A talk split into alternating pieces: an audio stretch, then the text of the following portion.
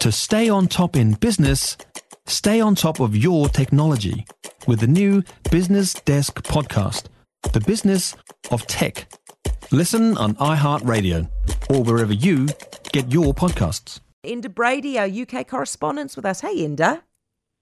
Hello, Heather. Welcome back. Fantastic to hear your voice. It is good to hear your little accent coming down the line, Enda. Are you keeping well? Very well, yeah, and congratulations on your news. I love the name. I absolutely love the name. Thank you. Of course you do, because you're Irish. Finbar is Irish, isn't it? Now, um, talk to me about what what is going on here with the editor of the Mail on Sunday being summoned in by the Speaker. Does seem, I, I feel uncomfortable about this.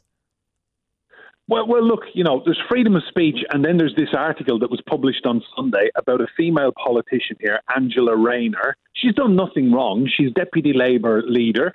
And the article was in a conservative newspaper, the Mail on Sunday, and it basically said it was, well, it was sexist, it was misogynistic, uh, it was classist, it was a really horrible, I was not even going to use the word journalism, I was going to say piece mm. of journalism. It's not, it was tripe basically, it says that she can't compete with Boris Johnson because of his education and his background. She's working class, obviously, so you know she can't compete with Boris Johnson's Oxford University uh, debating skills.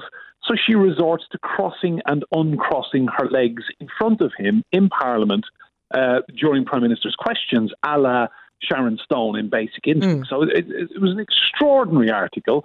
It went down very, very badly indeed. And the end result is the editor has now been hauled before the Speaker of the House of Commons, been told to go in there today uh, with the journalist who wrote the article and explain how all of that tosh ended up in print.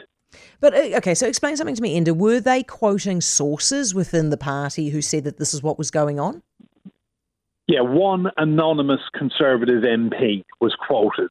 So this could have been something that some halfwit has told the journalist over six or seven glasses of wine. Um, it's quite clear they don't like Angela Rayner. Mm. I mean, she's feisty. She she speaks well. She challenges Boris Johnson. I mean, look, there's intense rivalry there. But resorting to saying that about a woman, I mean, it, it's pretty base. But okay, really, so really how, how do we feel about the speaker involving themselves, though, in what a newspaper is printing? Look, I, I, think something had to be done. It's the mechanics of Parliament, basically. It's, it's the equivalent of the head teacher calling you in for a rap over the knuckles. So, look, I think some people will be uncomfortable about it, but ultimately, uh, they crossed the line on Sunday. They really mm. did. I mean, it's all anyone has been talking about. You know, I, I, think it was just on so many levels the article was wrong. Um, and, and of course, it goes off like a rocket on social media, and some people love it. Enda, what happened in Piers Morgan's first show? Was it a was it killer or filler? It was really good, actually. So mm. I have to say, I'm impressed by this. Um, it's slick, it's it's bold, it's brash, it's very American. The design and the feel to it, the color scheme, the music.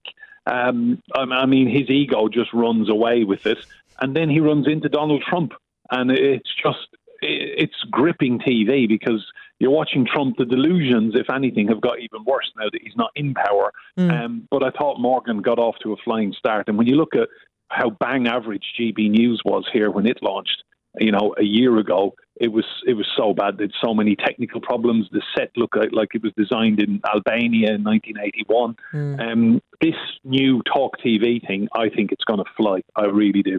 I mean, it's one thing to have Piers Morgan's show working really well, but what about everybody else? I mean, isn't isn't Ozzy Osbourne's wife involved? Yeah, Sharon Osbourne's on yeah. there. I see Jeremy Kyle is getting a show as well. Yeah, hmm. yeah, look, there's some other stuff, but the the flagship event that you know they're going up against an easy market because 8 p.m. in the evening. You know, I've, I've spent the last 17 years on Sky News. Nobody's watching at 8 p.m. in the evening, so they've picked a time of the day where there's not a great deal else on on any of the channels. And in the news world in particular, news executives don't care about the 8 p.m. slot. It's all about the 9 and the 10. So sticking Piers Morgan on at 8 o'clock, I think a lot of people are going to come in from work, have a glass of wine, and listen to him rant about whatever is kind of confectedly, you know, it's it's all confected rage and anger. And he starts off by saying he he doesn't want any snowflakes and it's no cancel culture and um, but it's very clever. It's very, but that's Piers all over. He he will find something he will turn it around and he'll make it all about him. Absolutely. Enda, thank you so much. It's so good to talk to you. Enda Brady, our UK correspondent. Piers Morgan is gripping. I mean, it's, it's like a car crash you can't look away from, eh? I woke up at the weekend. I'm limited time nowadays. So it's got to be a good article for me to be reading. And I could not stop reading this interview. I think it was on the, the Telegraph. And he's just so opinionated and egotistical and uh, loved it from start to finish. He is a hoot, and I think um, I would agree with Enda. If, if Enda thinks that the show is great, then the show is probably blinking well great.